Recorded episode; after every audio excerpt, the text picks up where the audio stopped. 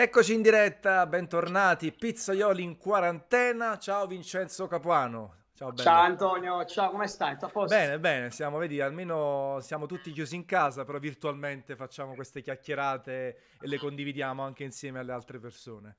Tu tutto a posto? Dove stai? A Napoli ovviamente, immagino, dove? Sì, sto a Napoli, a casa di mia mamma attualmente. Via!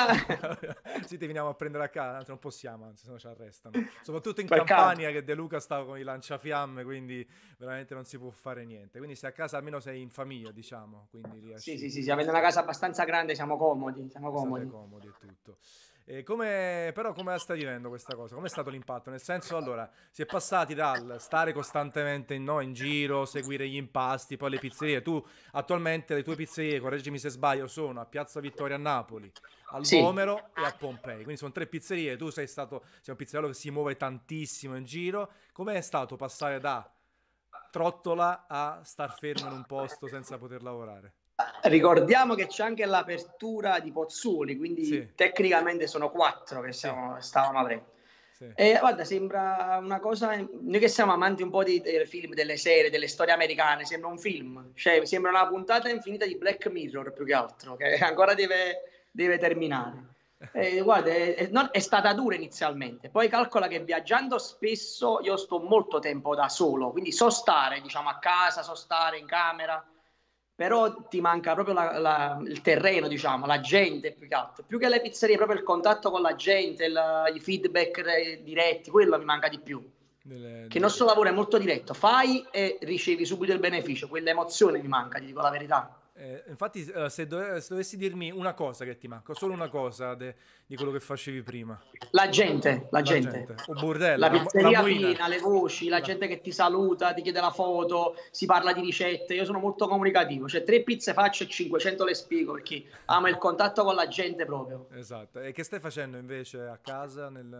Penso quello che fanno un po' tutti, Netflix a manetta.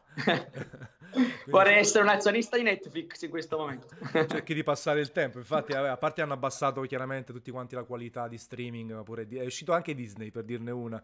Sì, ho visto ieri. Disney Plus e tutto. E invece ti stai divertendo a fare qualcosa in casa, a portarti lavoro a casa, che ne so, pizze fatte in casa. Beh, tu vedo che comunque sei ancora abbastanza attivo chiaramente sui social. Dopo ci parliamo anche un po' di questo. Ti metti a fare qualcosa? Lo smart working dei pizzaioli, diciamo. Qual è il tuo smart working? Esatto. Allora, pensa che ho la fortuna che mia mamma c'ha una casa su più livelli e abbiamo il livello, diciamo, -1. Sì. Quello che non ricordavo, perché vivendo fuori per me era una parte oscura della casa, dove abbiamo un forno a legna, c'è l'impastatrice, e ho creato lì una piccola cucina per fare le mie ricette. Quindi, come vedi, è diventato uno sfogo. Per non pensare a tante altre cose, ti metti lì, cucini e condividi, perché come dicevi riesci a stare in contatto con la gente tramite i social. Okay. Quindi questa cosa qua mi sta aiutando molto a passare il tempo. Bene. Tra le altre cose, nel frattempo ci stiamo anche popolando nelle varie chat, perché questa diretta è pubblicata in contemporanea su 2 canali Facebook, su Twitch e Twitter, e poi arriverà anche su Instagram e su Garage Pizza. E i primi che si stanno affacciando è Emanuele Fusco. Che ciao dice, Emanuele! Ciao Vincenzo, l'antica pizzeria da Michele a Londra ti saluta e io per primo. Come si fa a non salutare la pizzeria da Michele?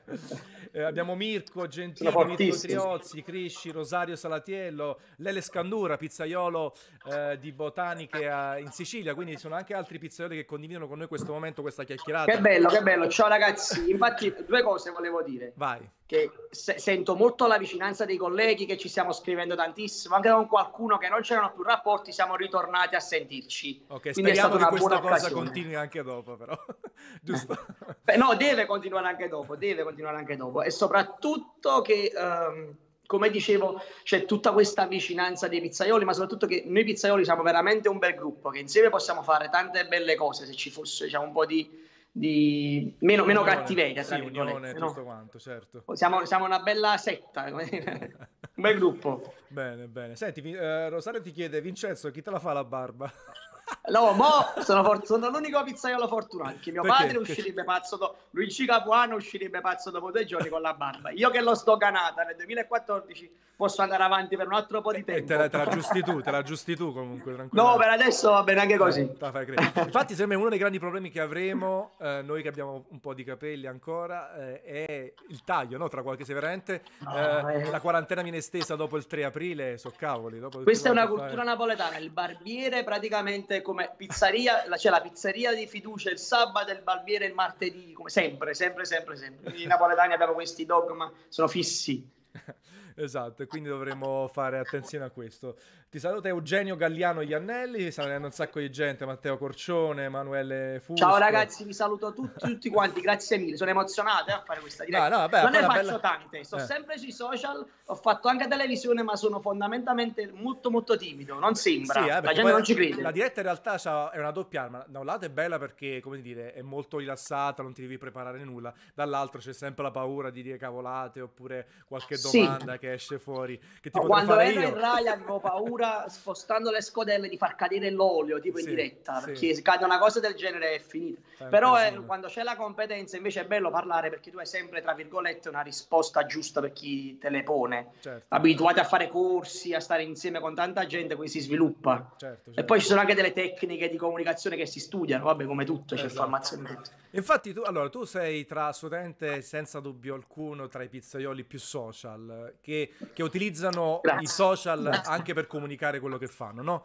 Allora io ti vorrei chiedere quanto è diventato per te un piacere e quanto una, tra virgolette, una costrizione, non prenderla male come parola, nel senso ci devi essere, nel senso dico magari qualche volta non c'hai voglia di pubblicare una roba, però tu dici guarda io devo tenere comunque in piedi la community, c'è tante persone che mi conoscono personalmente come volto, come faccia, come logo, no? Tu c'hai il logo della pizza, vivere di pizza, il claim vivere di pizza è meraviglioso, il nickname un po' come io l'ho fatto anche negli giochi, Capwin, quindi ecco quanto ci stai dentro per piacere e quanto certe volte ti rendi conto che tenere in piedi la community c'è bisogno di esserci comunque. Allora comunico da sempre, lo sai, uno dei primi a essere su Instagram, avere la spunta blu, uno dei primi, l'ho seguito molto attentamente questi passaggi, non è mai un peso, dico la verità. Odio a volte un po' la maleducazione di chi ti usa come se fossi Google, senza avere quel rapporto personale. C'è gente che alle 3 di notte ti manda il messaggio posso usare il lievito secco? Va bene, io rispondo ugualmente, però questa cosa tende a farmi avere un distacco da chi invece è più gentile, riproduce le ricette. Però fondamentalmente tutto quello che faccio che circonda il mondo pizza è passione, il social è una conseguenza della passione, non è che il mio lavoro mi ha portato sui social, quindi è abbastanza semplice fare quello che faccio, comunicare, sono cose che già sono dentro di me e le faccio abbastanza spontanee. Ti sei trovato proprio in automatico a utilizzare come strumento di comunicazione. Ho avuto questa fortuna di stare al posto giusto, al momento giusto, amare i social, amare la comunicazione, essere abbastanza empatico come persona, e quindi mettendo insieme questi ingredienti col sacrificio e con persone che mi hanno aiutato sono arrivato, diciamo, a un certo livello, ma soprattutto è la passione. Cioè, come dico sempre, il successo è una conseguenza, non è un obiettivo. Certo, non deve mai esserlo, perché poi se non si raggiunge, o comunque se non si raggiunge quello che si vuole, uno ci sta malissimo se vive soltanto per quello, per il successo. Bravissimo. Invece questo non deve succedere. Senti, tu fai parte della scuola di pizzaioli assolutamente giovane, tuo padre Luigi Capuano, giusto per dare il contesto, maestro, tuo padre Comandi. Si trova a Milano, giusto? Sta a Milano Luigi? Sì, mio padre ha 3 pizzerie sotto il brand Capuanos, sono sue, della compagna Alessia, e 2 a Milano. Sta a Corso Sempione, poi sta via Orseolo e una a Porto Recanati. Esatto. Bel brand, fa la pizza classica, dei numeri altissimi, sono bravi. Tuo padre e tu sei molto più giovane, hai continuato la generazione. In realtà già tuo padre, perché tu fai parte di quella scuola anche di pizzaioli che punta chiaramente anche molto sull'immagine, sull'estetica, sul lavoro, anche in nome della pizzeria, no? Vincenzo Capuano segue quello che fai te.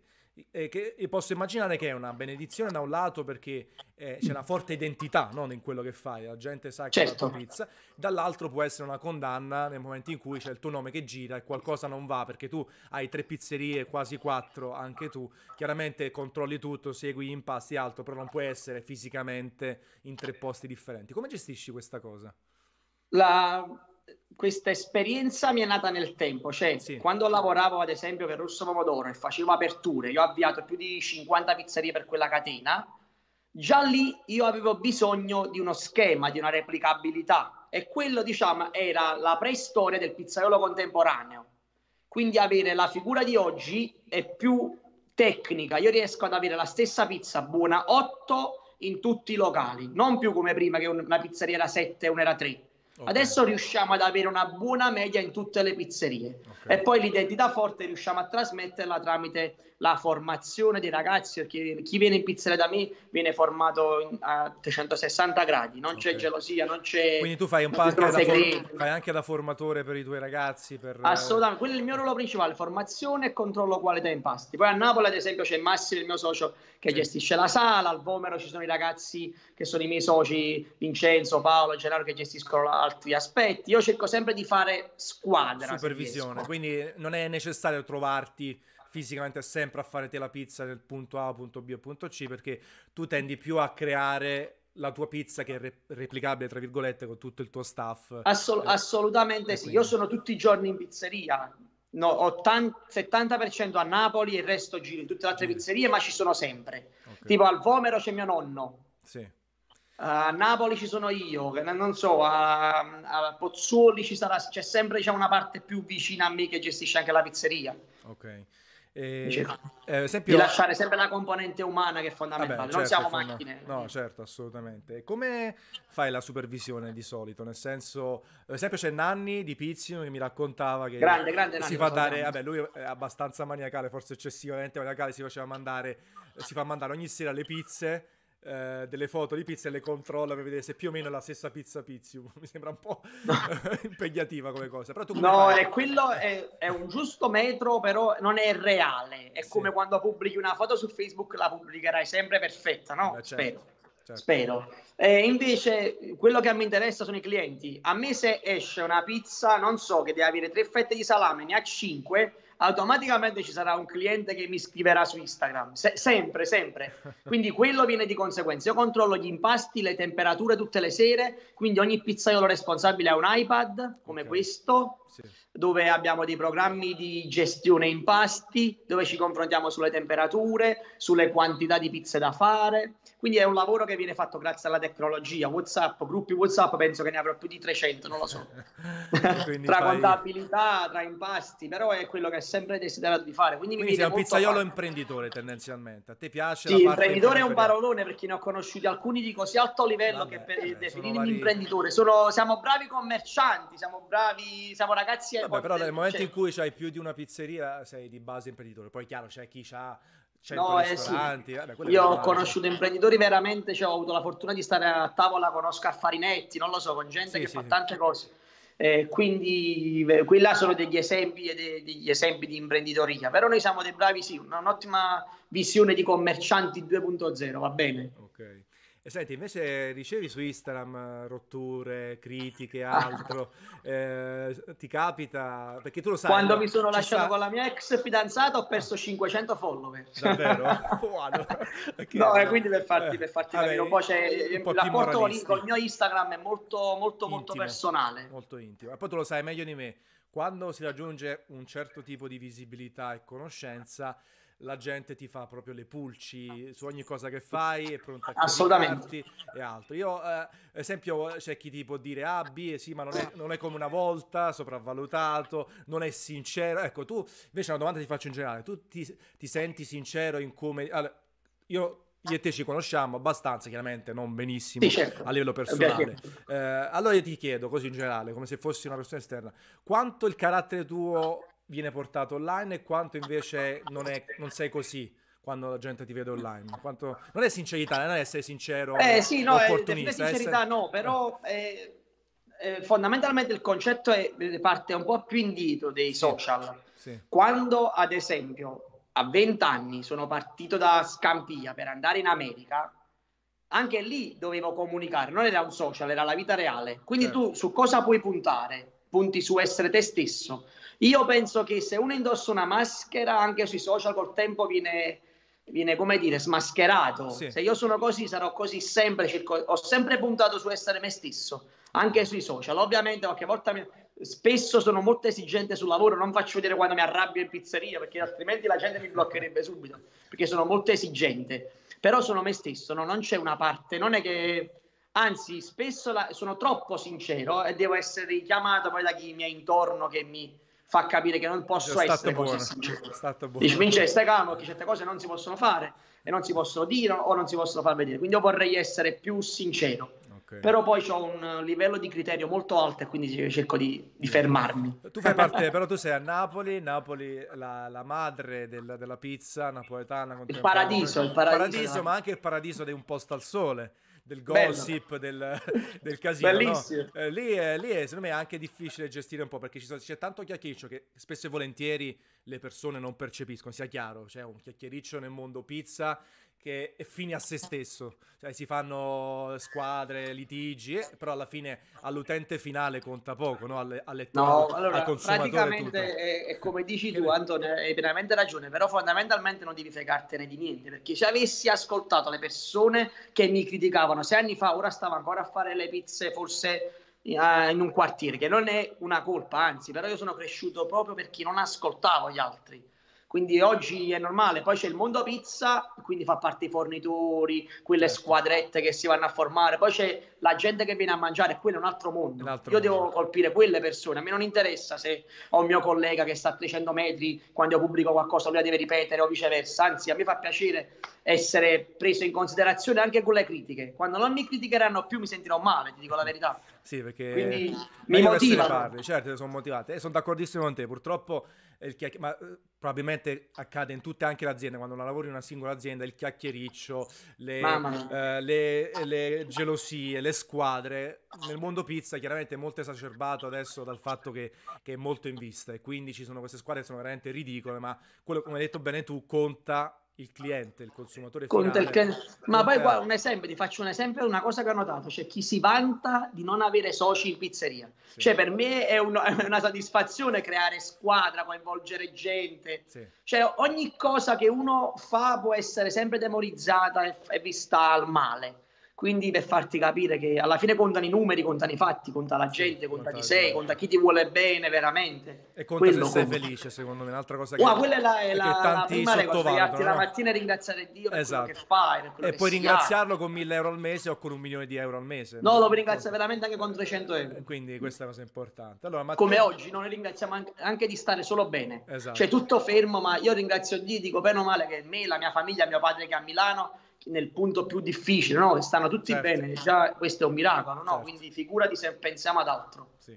Non è ipocrisia, è proprio la verità. No, ma è la verità. Chi invece perde tempo a fare cavolate che abbiamo discusso. Ma anche quando io non esco in una classifica, per esempio, io non sono il tipo che c'ha il giornalista e dico non sono uscito, sto male, sto nervoso. Cioè cerco sempre di dire ok, forse devo lavorare di più, forse sto sbagliando qualcosa, forse sto comunicando male. Cerco sempre di mettermi in discussione e vedo sempre il positivo nelle cose. No, l'autocritica è importante, al netto appunto. Spesso lo sono troppo, però è importante. No, al netto delle malelingue che ci sono sempre, perché tanto tu qualsiasi cosa fai, nel bene o nel male c'è qualcuno pronto a criticarti, quindi sempre. Anche se pensi di essere stato perfetto o solo sei stato, quindi sti cazzi.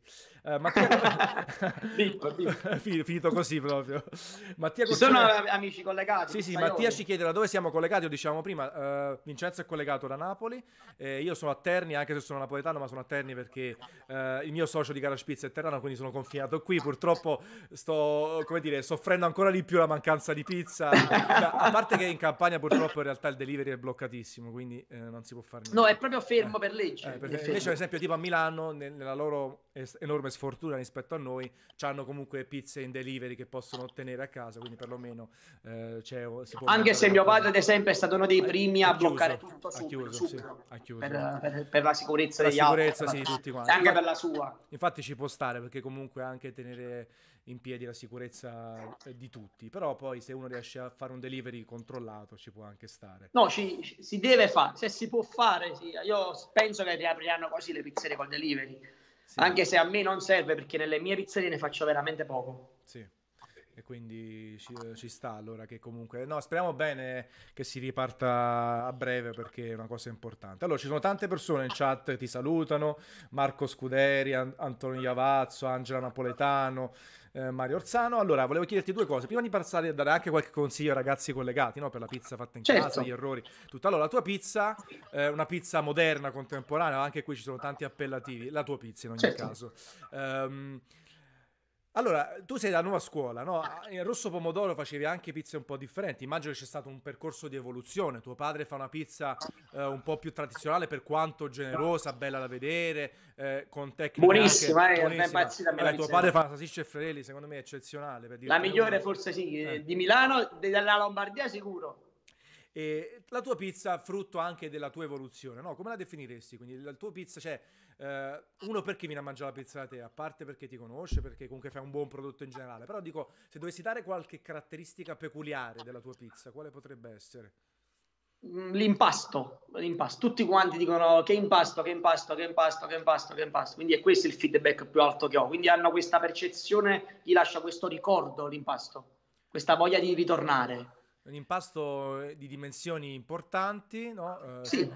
Un impasto abbastanza tecnico, viene dalla scuola, diciamo. La mia fortuna è di essere l'anello di giunzione tra quello che era mia nonna e mio padre a quello che è il futuro, quindi ho molta manualità ed esperienza da pizzaiolo, più aggiunta alla teoria. Oggi c'è molta gente che sa solo troppa teoria, o viceversa, solo troppa pratica. Alcuni di noi siamo l'anello centrale di questo aspetto. Tu quando hai cominciato? È una pizza tecnica. Mio padre è fortunatamente una persona molto preparata, molto intelligente, quindi è rimasto anche lui legato alla tradizione, ma si è evoluto in certi aspetti. Certo. Però è rimasto sempre nelle sue linee di impasto, non ha voluto cambiare la sua personalità sull'impasto. Okay. Quindi ha migliorato quello che faceva da 50 anni, invece l'ho rivoluzionato. Certo. Rivoluzionato perché sei giovane, perché hai visto, cioè, qual è stata la molla che ti ha fatto scattare la voglia di rivoluzionare? Il fatto pure di non volerti fermare a cose già conosciute, il fatto che comunque studiando anche, no, i processi, quello che succede se metti un grammo più di sale, un po' più di acqua, i tempi di cottura, cioè questo che ti ha portato a fare l'equilibrio, soprattutto. Allora, in primis, come ti dicevo prima, viaggiando tantissimo avevo bisogno di una tecnica. Non potevo andare in un posto e fare come faceva mio nonno a occhio. Cioè, io arrivavo a Expo Milano, dopo 20 ore mangiavo la pizza Carlo Petrini. Io non potevo fare una prova, io dovevo arrivare con la tecnica. Quindi il viaggiare tanto mi ha fatto sviluppare una ricetta, tra virgolette. Poi col tempo anche i social, la pizza doveva essere anche più bella, più comunicabile, e poi la formazione, quello ci ha spinto ad avere il meglio, ti dico la verità, c'è molto studio dietro. Molto apprezzo che mi hai detto anche che la pizza doveva essere bella, perché vabbè, assolutamente, perché in generale, a parte in generale, ogni piatto deve essere bello, perché ti deve cominciare a far godere già alla vista, no? Cacchio, aspettarti quello che ti mangi. Poi sicuramente Instagram e company ci hanno dato la botta finale nella bellezza estetica, però ci sta, cioè io fa parte del gioco, secondo me, nel senso, tu devi fare contenuti per far poi portare la gente a mangiare la pizza. Poi deve essere buona, sia chiaro, perché la roba bella e poi fa schifo. No, assolutamente, hai ragione. Anzi, crei aspettative. No, crei aspettative se fai una bella pizza estetica e poi dopo è immangiabile. Quindi è proprio, vedi, l'equilibrio da avere un prodotto bello, giusto, replicabile. Quindi sono tanti termini che messi insieme poi ti creano una difficoltà, e quindi è lì che poi nasce la competenza. Certo. Perché farla bella in un locale è una situazione, farla bella in 4 locali, farla buona, cioè come Nanni, come mio padre che ha tante pizzerie, o chi ne ha tante, è difficile poi fare tutti questi passaggi insieme. Sicuramente non bisogna demonizzare chi ha più pizzerie, perché sembra che è diventato un pizzaiolo di serie B chi ha più pizzerie, questo è sbagliato. Io penso che diamo lavoro a 40-50 ragazzi, c'è una bella squadra, si gira, perché non è che io che ce n'ho 4 sono meno o più bravo di uno che ce n'ha solo una. Questa cosa gira sui social da un po', però vabbè, poi il tempo lì l'importante è avere uno standard di prodotto. Poi è chiaro che poi comunque la tua mano sarà sempre differente dal tuo miglior aiutante o altro, quello che è, perché è normale, ci sta sempre la mano del pizzaiolo, la pizza è assolutamente sì, però si riesce a fare una super pizza la pizzeria, anche essendo, come dicevi tu, imprenditori, a fare bene. Assolutamente. Non bisogna togliersi la giacca. Io penso che finisca tutto il momento che un pizzaiolo non metta più la giacca, da pizzaiolo, la maglietta, non so, la divisa. Lì finisce tutto. Ma fin quando è la divisa, se in pizzeria controlli i passaggi, sei come uno chef. Certo. Che non fa tutti i piatti, ma controlla la catena di montaggio e alla fine è presente, racconta il piatto, che poi il piatto da raccontare c'è poco, quello che è da raccontare è l'impasto e i prodotti, quello certo. Emozionano, che il piatto una volta lo racconti, quello è, ma la ricerca dei prodotti, quello è importante. Come li messi insieme, perché hai fatto la tua pizza e tutto, certo. Assolutamente, assolutamente. Senti, pizza fatta in casa, allora, chiaramente... si cerca sempre, adesso le persone si stanno ingegnando tantissimo, no? Perché non c'hanno niente da fare a casa e quindi ci rubano il lavoro. Esatto, secondo me dopo appena si riapre tutto ci sarà un'invasione di pizzerie. Ci sarà, a me mi scrive gente alle 4 del mattino, amici miei, Vincenzo non vedo l'ora di mangiare 4 pizze col pistacchio da te, ma c'è una ruota. Se devo sentire male, poi qualcuno magari si apre la pizzeria dopo che ha fatto l'esperienza della pizza fatta in casa. Allora diamo un po' di consigli molto specifici, perché chiaramente fare ricette altro è troppo lungo. Allora, forni in casa, tendenzialmente abbiamo forni elettrici, statici o ventilati. Tra i due, quale suggerisci? Io preferisco da sempre quello statico, quindi okay. Il ventilato mi ha sempre dato una percezione che seccasse di più l'impasto. Ok. Per il tuo tipo di pizza, per esempio ieri Salvatore, questo mi piace questa cosa, perché Salvatore Santucci ieri diceva il ventilato, perché lui facendo un tipo di pizza differente dal tuo, un po' più tradizionale, sì, ha bisogno che si asciughi di più la pizza, sì, e quindi il ventilato ti dà una mano. Tu invece che fai una pizza poi è più idratata, te no? Di solito l'idratazione che significa? Tu lavori innanzitutto, scusami, così facciamo anche vari confronti, con la farina? Parti dalla farina nell'impasto? Io parto sempre dalla farina. Ok, parto dalla farina, poi aggiungo l'acqua, sale, lievito, tutti i passaggi. Ok, il sale lo aggiungi verso la fine o per te? Verso la fine, sì, okay. Evito sempre di farlo andare in contatto col lievito, non è che è una legge universale, che se lo fai, l'abbiamo fatto per 30 anni. Esatto, da queste dirette usciranno anche modi differenti di fare pizza, che secondo me è la cosa meravigliosa. Ma tu adesso parliamo di quella in casa o la mia professionale? No, in generale sì, consiglio sempre di partire dalla farina. Ok, e in casa? In casa anche, anzi è meglio, perché così riesci a gestirti meglio la dose. Esatto, perché tu parti da 1 chilo, ad esempio, di farina e poi... 1 chilo di farina, partiamo da 600 ml di acqua per arrivare massimo ai 700 ml. Ok, significa 60% o 70% di idratazione. Chiaramente... Poi dipende da tanti fattori, sì. Sono tantissimi, molto aleatoria la cosa. Molto aleatoria, e poi chiaramente dipende anche dal forno, nel senso che se metti più acqua c'hai meno rischio... Che rendi biscottata la pizza, no? Perché magari c'è più acqua, però dipende anche dal tempo di cottura, da tante cose. Purtroppo i forni di casa sono limitati, bisogna usarla al massimo. Io consiglio quella in padella da fare, che è molto più buona secondo me, quella in padella poi sotto al grill. Però quella in casa, sapete, la pietra refrattaria va bene sulla pietra, altrimenti nella teglietta viene messa a terra, va fatto l'impasto molto idratato. Ma l'unica cosa che tutti quanti mi chiamano alle 6 per le 8.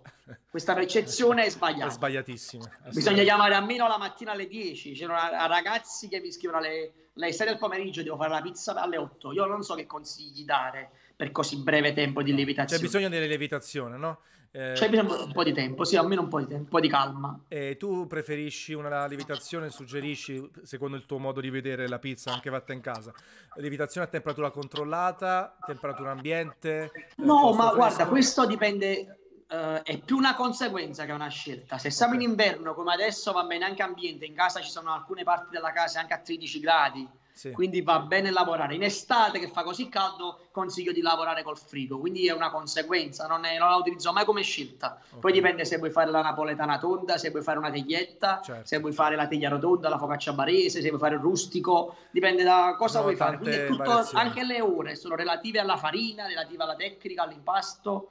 Quindi è tutto, bisogna sapere dove arrivare e poi a retroso fare la ricetta, secondo me. Io lavoro così anche nei corsi, cioè parto dalla fine e poi torno indietro. Ok, ci sta.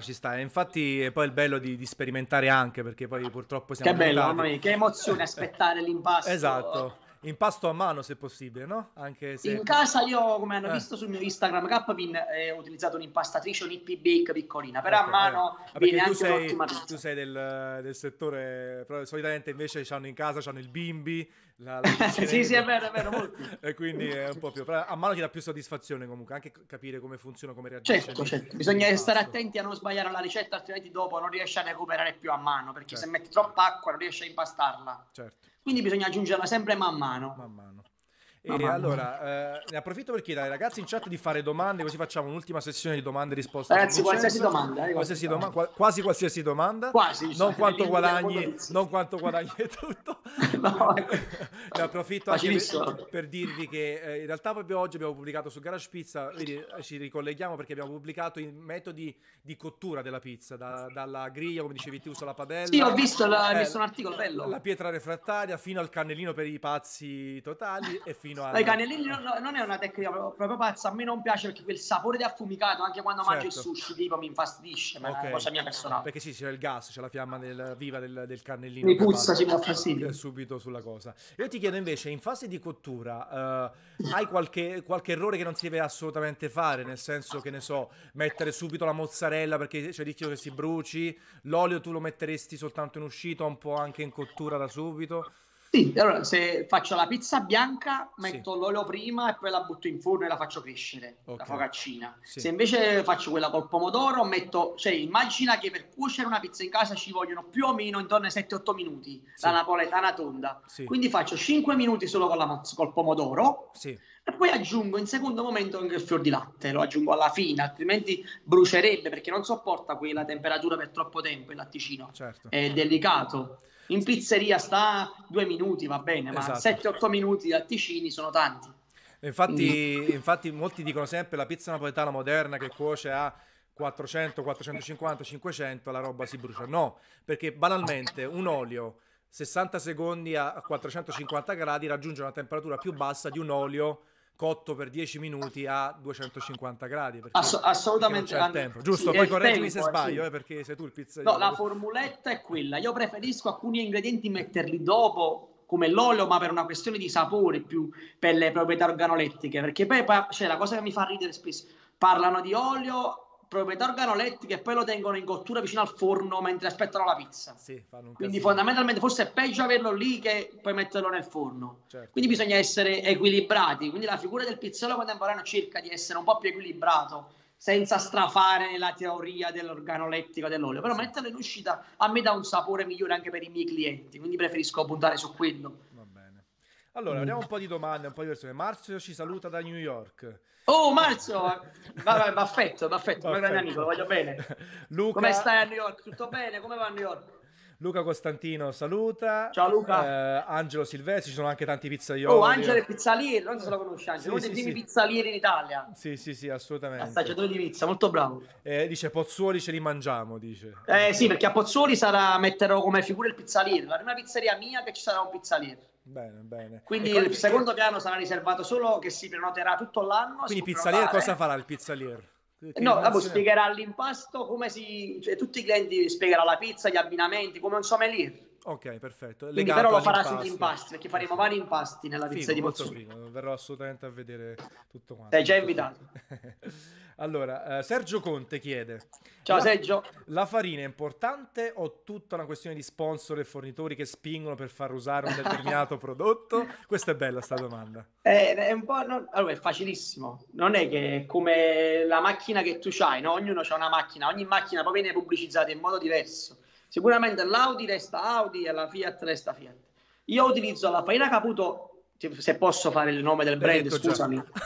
Utilizzo quella farina perché fondamentalmente io faccio indifferentemente dagli sponsor, perché io la farina la compro, la pago, non me la regalano. Quindi se me la regalassero allora ti dico sì, è lo sponsor, va bene. Però se tu la scegli e la compri, lì va sempre bene. Se poi te la regalano, non la paghi, cioè... Ragionamento è molto diverso. Io la utilizzo perché la utilizzava mio nonno, mio padre, la utilizzo io, è vicina al prodotto che faccio, mi ha seguito negli anni e poi diventa una sorta di famiglia, quindi non è importante anche in squadra, cioè la domanda è: la farina è importante? Io ti dico sì, la farina è importante perché non puoi arrivare ad ottenere determinato prodotto se non c'è una farina di un certo livello, ma non è che il pizzaiolo poi si deve buttare e serve solo la farina, è un gioco di squadra. Cioè basta che la farina sia naturale, poi va bene tutto. Basta che sia naturale, che non ci siano additivi, perché ci sono farine che in commercio molto famose che a mio figlio non farei mangiare, ti dico la verità. Infatti io aggiungo a questa cosa, dice: la farina è assolutamente importante, deve essere di qualità, tante marche hanno buone farine, quindi uno deve testare. Assolutamente sì, io ho scelto Vincenzo, per una questione di edizioni, cioè il mulino, esatto, a 1 chilometro dalla pizzeria a Napoli, cioè per me è una cosa, no, esatto, cioè esatto, un vantaggio assurdo averla a 2 chilometri dalla pizzeria, certo. Io quando ho un problema vado nel laboratorio, mi confronto, cioè un vantaggio per il mio prodotto, non è un... se abitavo forse a Ferrara avrei utilizzato la farina di Ferrara, non lo so. Sì, sì, sì, l'importante è comunque scegliere una farina di qualità, testare, è naturale, è naturale, quello è il concetto. Saperla lavorare, perché è importantissimo. Saperla lavorare fa parte del centro, cioè, i ferri così gli fanno il masto, no? Certo. Però saperla lavorare è fondamentale. È fondamentale. E quindi poi perché per molti anni si è utilizzata una farina per tante ore a poche ore, quindi la conoscenza di oggi del pizzaiolo contemporaneo è anche quella, no? Assolutamente. Bisogna saper appunto lavorare, e poi ognuno fa il suo prodotto e deve trovare la farina che reputa perfetta, che si adatta alle proprie esigenze. Certo. Ciao, basta non guardare il prezzo, perché influisce veramente poco sul panetto, esatto. Siamo intorno ai 4-5 centesimi, 10 centesimi a panetto, la differenza tra una farina che costa 15 e una che costa 30. Sì, quindi... assolutamente questo, puntare alla qualità senza troppe pippe sul prezzo. Francesco Luci ti saluta, così come Valerio, ciao, come Valerio Del Rico, ciao Giancarlo, allora... Angelo si veste già ridi, ti preoccupa. No, lo dico, Angelo Di Cenzo e così su Instagram, Facebook, meno su WhatsApp che non riesce a gestire. Ma Enzo è uguale sempre. No, no, WhatsApp per me è diventato quasi un lavoro. WhatsApp, sì. Luca Given dice ciao ragazzi, un abbraccio da Milano, per fortuna. Ciao Luca! Per fortuna noi andiamo avanti con la pizza all'asporto. Negli ultimi 15 giorni quasi 1000 pizze, per fortuna ci arrangiamo. Per fortuna. Io faccio parte di quella categoria che i miei colleghi e le altre pizzerie devono lavorare sempre di più, no? È proprio da sempre, da piccolo, avevo nelle pizzerie con mio nonno, non avevo mai sperato che qualcuno lavorasse meno, quindi siamo contenti che tutti lavorano. Certo. Carmine Gambino ci saluta, ti saluta, Luigi Bisceglie, Roberto Turchitti, un grande, dice Fratem. Giorgio De Masi, veramente tantissime. Vediamo un po' le domande più che altro, se c'è qualcosa qui. Anche il presidente dei Frate alla Pizza è qui. Grande, grazie. Napoli senza Capuano è come Margellina senza mare. Questo l'ho pagato, sono io quello che ho guardato falso. No, vabbè, questo è anche il bello, come diciamo prima, di avere un seguito sui social e anche la stima dei colleghi, degli amici, soprattutto immagino tanti anche pizzaioli giovani che fanno squadra perché condividono anche un pensiero, no, di pizza, di sperimentazione, di sì, assolutamente per me è un bel momento nel mondo pizza, oltre questa parentesi Covid-19, certo. Però io ero abbastanza felice che la gente c'era, gli amici c'erano, il lavoro c'era, quindi veramente era un bel momento, speriamo che si ritorni come prima, certo. Giancarlo Cagliotti chiede come vedi il futuro della pizza napoletana, rimarrà tradizionale scelta principale o si evolverà ancora?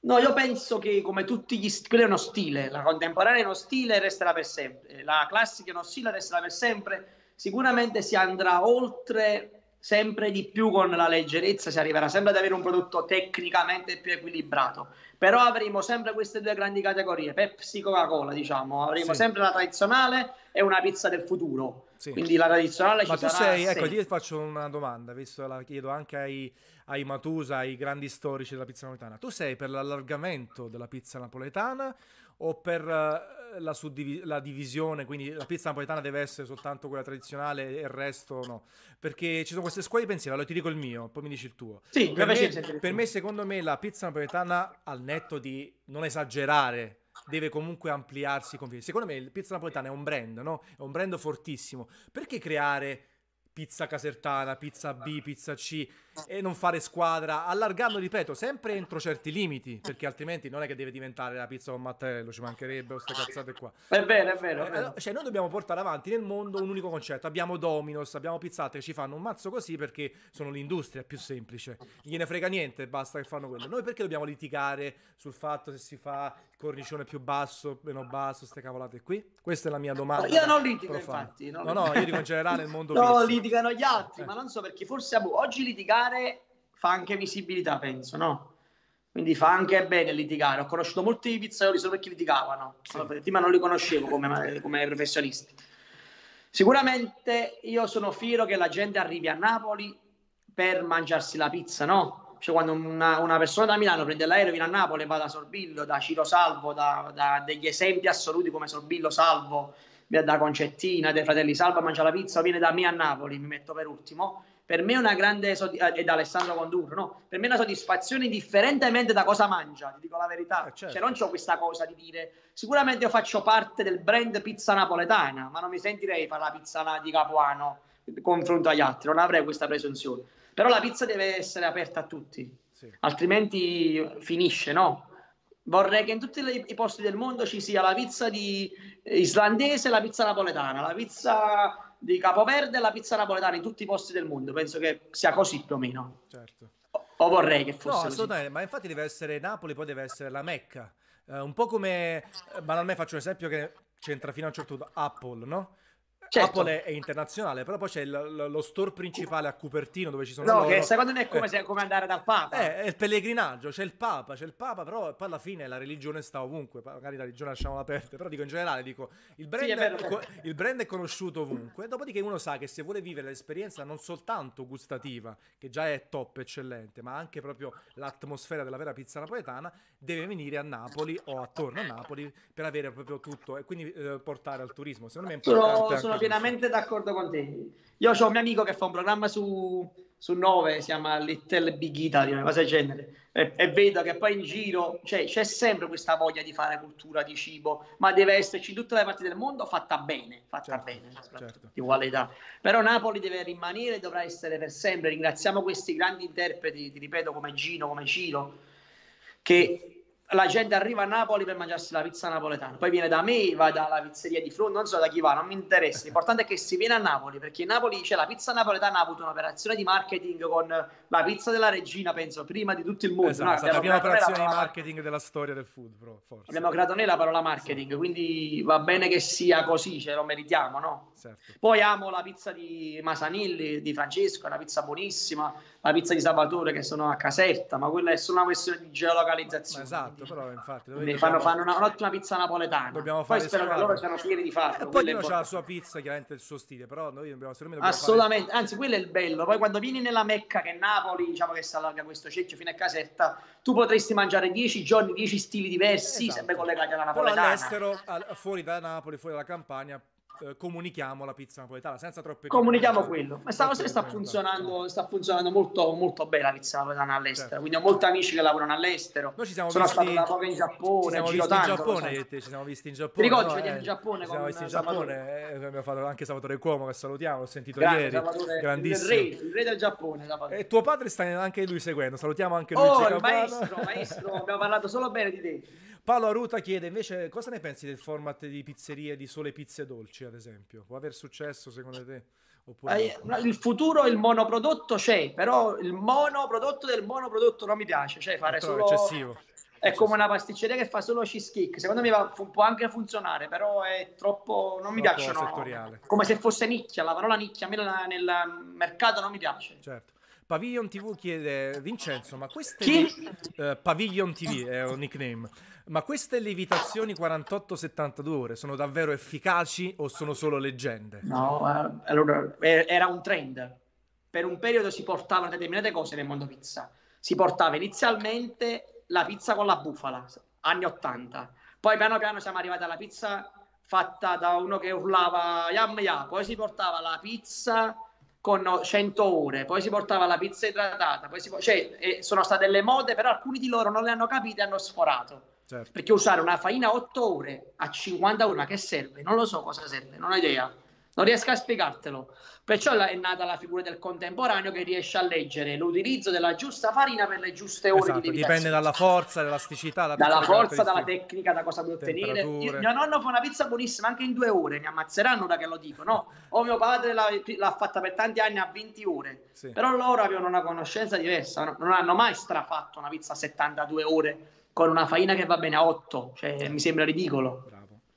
Giovanni Altieri, perché in tutto il mondo della panificazione si prende come base di misura la farina, mentre nella pizza napoletana si prende come base l'acqua, quella tradizionale? No, vabbè, questo è un linguaggio universale che si utilizzava prima si lavorava sull'acqua, adesso noi già lavoriamo tutti quanti sulla farina, quindi andiamo sul chilo di farina, un chilo di farina, 1% di sale per esempio, 1% di olio, 1% di lievito, 1% di acqua, andiamo tutto sulla farina. Una volta a Napoli si utilizzava l'acqua, si facevano molte cose che adesso facciamo. Diciamo per, come dire, tradizione, appunto, usanza, si partiva da ci sono ancora tante pizzerie ancora lo fanno, tradizionali, storiche, però alla fine fanno bene, non devono cambiare, perché funziona così, devono restare così, è quello il loro vantaggio di oggi, il loro hype è quello, forse restare semplici, Vincenzo e Durante, non perdersi incazzati, la verità. Anche bisogna essere pratici.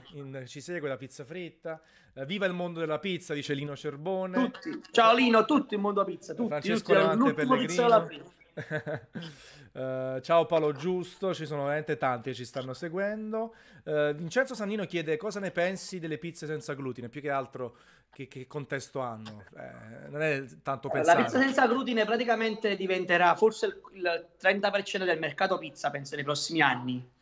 E bisogna stare attenti a mangiare una pizza senza glutine fatta senza additivi, perché molti miei colleghi per farla bella mettono così tanti additivi che forse fa più male di mangiarsi il glutine. Quindi utilizzare prodotti sempre di qualità, prodotti naturali, prodotti. Io utilizzo la fiore glut di Caputo, che è molto semplice, la trovi anche su internet, e praticamente tu metti l'acqua, la impasti ed viene un prodotto buonissimo. E non farla a tante ore e farla a poche ore, ormai non deve sciogliersi nessun glutine, no? Non c'è niente da far scomporre, quindi 3 ore vanno bene. Ho fatto un campionato a Las Vegas con la senza glutine, fatto un podio, se non erro, insieme a Andrea Cozzolino, campione del mondo che vive in Australia. E quindi la senza glutine, secondo me, sarà una buona fetta di mercato. Già lo è adesso. Io non la faccio al netto della moda che c'è anche. No, è stata una moda per un periodo. Per adesso è bello sapere che chi ha problemi può avere questa alternativa. Secondo me è un bel servizio da dare. Perché quando poi ti chiamano e non la fai, la gente ci resta veramente male ed è brutto da dire un no a un cliente. Assolutamente. Però devi fare anche bene, non devi fare porcate. Mio padre fa un'ottima pizza senza glutine, per esempio, a Milano. Ho visto a Milano. Molto bravo. Faceva.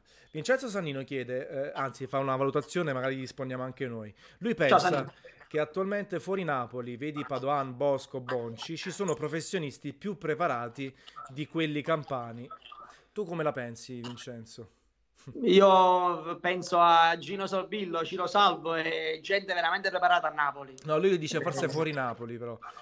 No, ma fuori Napoli non è, perché noi paghiamo sempre il fatto un po' di essere napoletani, che volevano sempre un po' sdoganarci, però dietro una pizzeria napoletana c'è molta formazione. Sicuramente Renato Bosco ha fatto un tipo di ragionamento diverso da Gabriele Bonci, che conosco da tantissimi anni, dall'epoca che stava a Italy, New York, con Fulvio Marino, che saluto.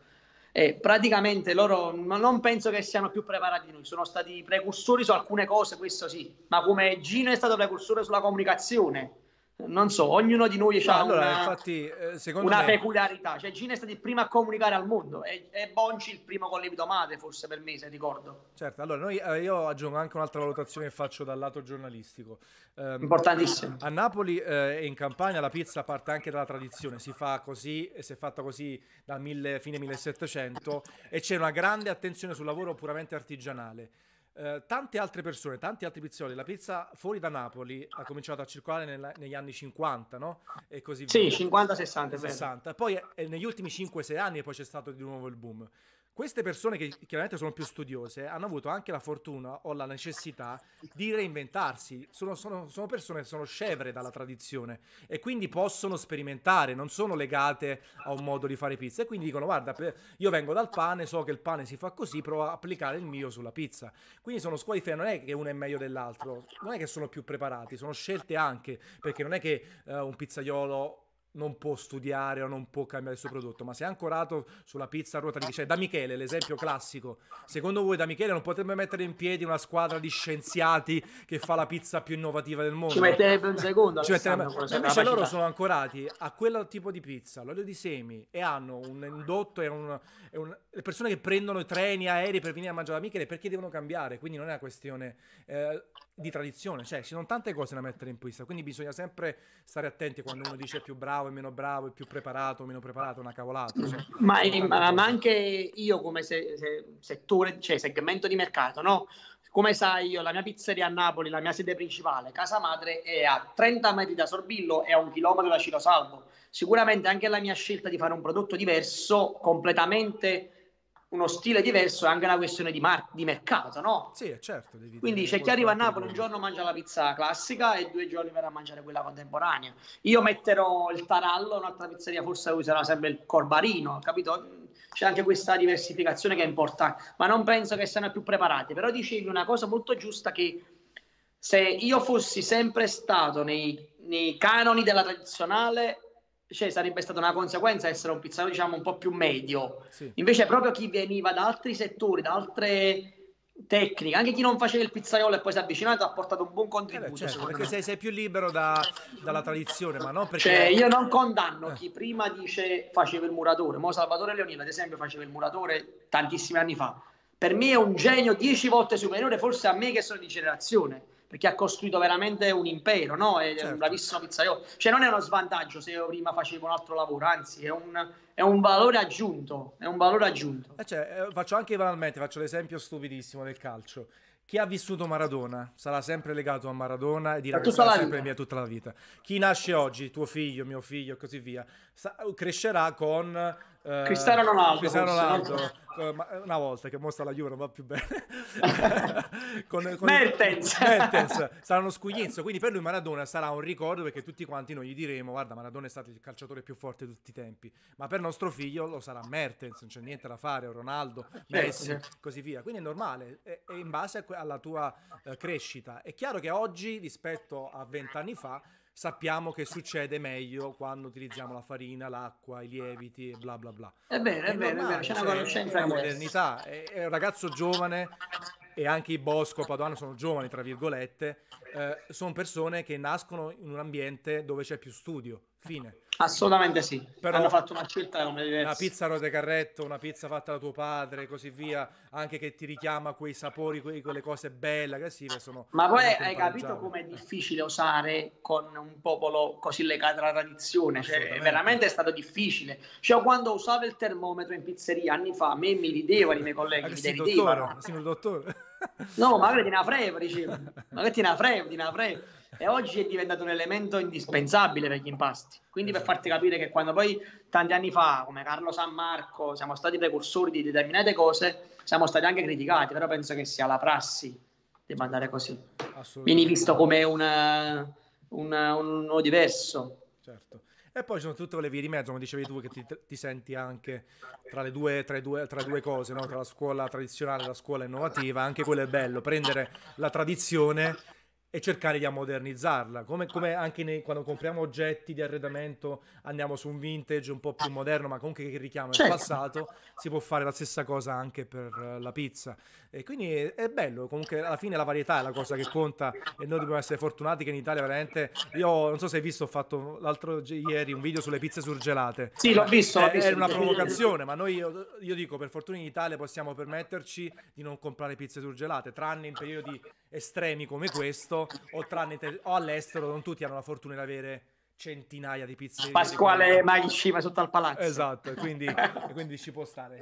Salutiamo anche Antonio Tammaro. Maestro, Antonio mi sembra un pizzaiolo che sono molto legato, perché fa parte proprio della mia famiglia da tanti anni, da sempre, da quando ero piccolo. Quindi lo voglio molto molto bene a lui, al figlio, un grande professionista, un grande uomo. E quindi vedi, bello, sono tanti pizzaioli anche che ci stanno seguendo, oltre tanti ragazzi e altro. Quindi io saluto tutti, perché anche chi non conosco, anzi aggiungetemi su Instagram, scrivetemi qualsiasi domanda oltre la diretta, o la fate a Antonio o la fate a me, non è un problema, ci siamo sempre. Tanto ragazzi, questa diretta la trovate subito in registrazione anche su Facebook, che Facebook rimane il video, poi domani arriva anche su Instagram TV, arriva sul sito Garage Pizza, quindi trovate questa bella chiacchierata. La spareremo ovunque. E domani si continua sempre alle 16, ci sarà Franco Pepe, quindi continuiamo anche punti di vista differenti, stilemi differenti, una bella figata. Io penso, spero che questa... insieme tutti. Sì, io spero che queste dirette servano per fare anche squadra, per dare un cenno di positività in questo momento comunque difficile. Vedete, anche oggi con Vincenzo abbiamo parlato pochissimo della quarantena, degli effetti enormi e negativi che ci saranno, perché purtroppo sicuramente vivremo, tanti noi vivremo un periodo difficile a livello economico, però noi dobbiamo essere positivi, queste dirette servono anche per dare un messaggio di positività. Ripartiamo il prima possibile, che è importantissimo, e speriamo bene, ecco, speriamo di rivederci in pizzeria, Vince, non virtualmente a distanza. Grazie mille, Vince. Aspetto, grazie a tutti che avete seguito e condividete questa diretta. Assolutamente, ciao a tutti. Grazie.